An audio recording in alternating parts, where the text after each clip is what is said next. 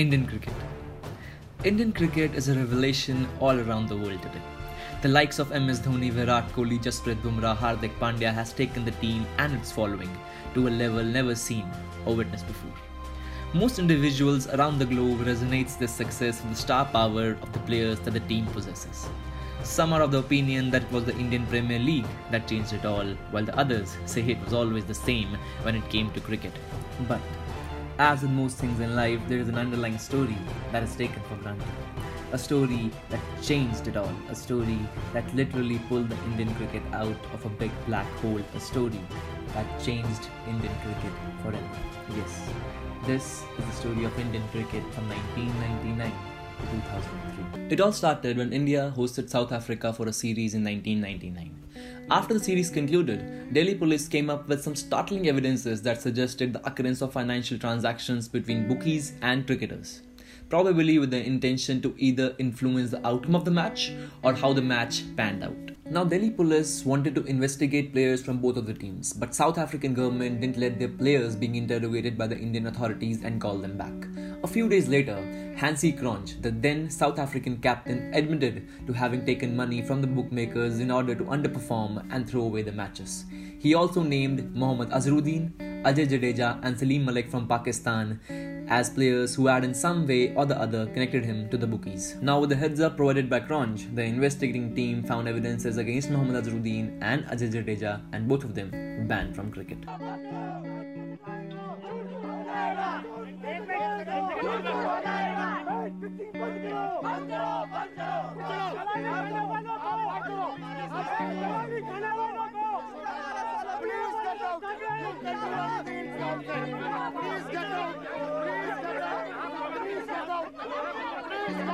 the media covered this, how the proceedings went on, how all these bans were lifted after a while is a story for another day. But what we need to know is that cricket came out of this issue scarred and jolted.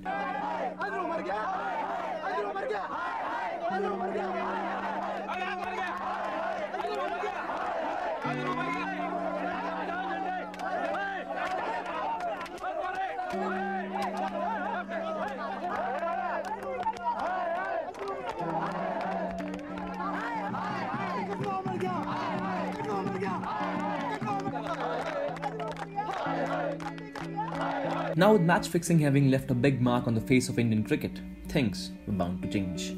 Advertisers who had invested big money in the sport started getting away from cricket. The coverage the game used to get started declining. Fans were moving away.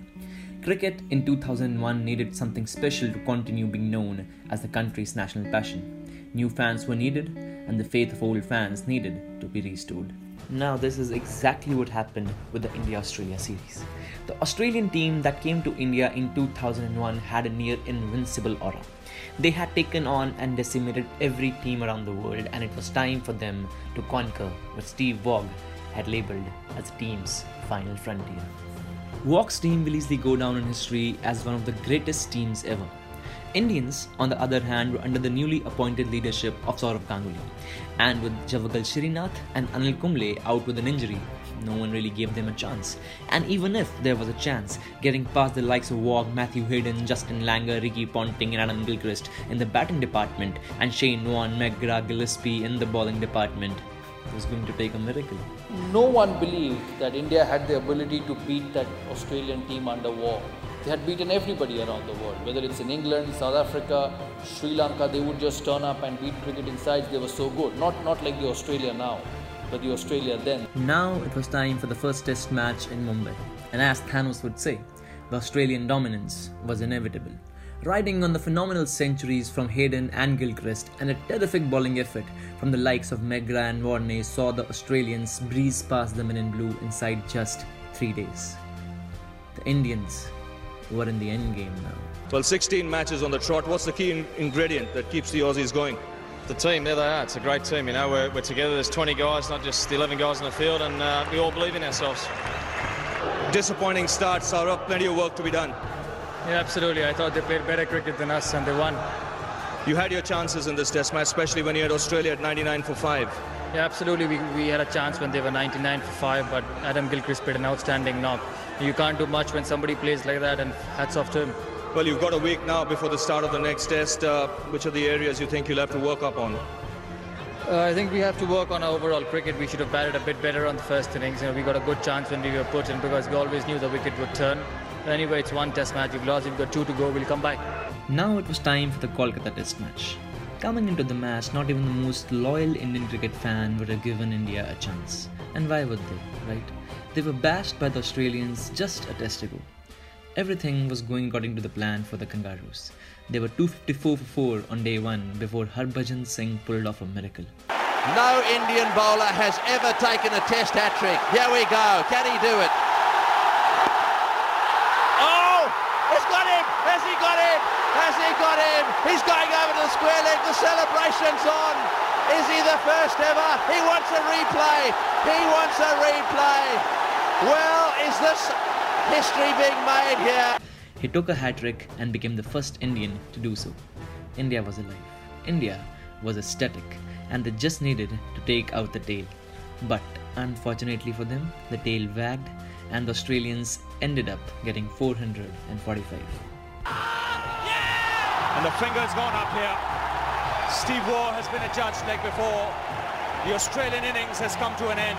In reply to the Australian innings, India's top order again collapsed. Perhaps for the third time in the series, and the Australians seemed well on their way to getting to their 17th test win. India got out way before the target, and the Australians enforced the follow on. VVS was sent at number 3 this time. And this is what Greg Chappell has to say about it. I mean, I always thought Laxman should have been at three pretty well his whole career. He was an ideal number three. Uh, better than in that position. I'm not saying he's a better batsman, but better in that position than Rahul Dravid. India ended day 3 with being 254 for 4. What followed the next day was nothing short of a miracle. India didn't lose a single wicket the following day. VVS went on to make a 452 ball 281 and was duly supported by Rahul Dravid at the other end. And this is how Ganguly narrates it. And I was sitting with John Wright, my coach. He's a very good friend of mine, still a very good friend. I said, John, I think both our times are up. You know, the, we are down. Australia got 400. We are 190 all out in the first innings. We are following on. Uh, so let's try and do the best what we can in the next two test matches because I don't see you and me together again after this series. Because either one will go. Because you lose to Australia at home and I don't think you will be re-elected as captain. But things changed. You know, VVS Laxman and Rahul Dravid was unbelievable. On the end of the day four at Eden Gardens, they were literally on drips. They were literally on drips because they batted for about eight hours and India went on to get 600. I remember on the fifth day, at just before tea, I was fielding at backward short leg and, and Steve flicked Harbhajan and I dropped him. It straight in and straight out. So he turned around and said, I think with this you've lost the test and your captaincy. That's how competitive he was. So I didn't say much to him because I just dropped him and I thought he, he'll save this test match. The first ball after tea he came, he flicked again and he got caught at backward short leg. The next ball after tea and we went on to win the test match and it just it just transformed Indian cricket because it was a miracle. A lot of people ask me, how did you win it? I said, I don't know because I don't think I'll be able to win such a test match again. We won many more test matches after that. Beat Australia in Australia, went on to win the next test match in Chennai and lots of cricket after that. But that fifth day at Eden Gardens was an absolute miracle. And, and they say miracles don't happen, but I do believe miracles happen at times in life. The exact same thing now happened in Chennai. The Indians batted brilliantly throughout the test match and now had to chase 155 to script history. And yes, India did achieve it. They did beat the Invincibles and they did beat the Australians to end the winning streak. Harbhajan wants to be absolutely sure. Dighe says check with the scorers, please. The test match and the test, this wonderful test series is over. Dighe celebrates Harbhajan Singh, who has done so much. All those wickets is out in the centre and appropriately so. From Mumbai to Kolkata to Chennai, it was a turnaround for the ages. A turnaround that would forever change the way Indian cricket is perceived around the globe.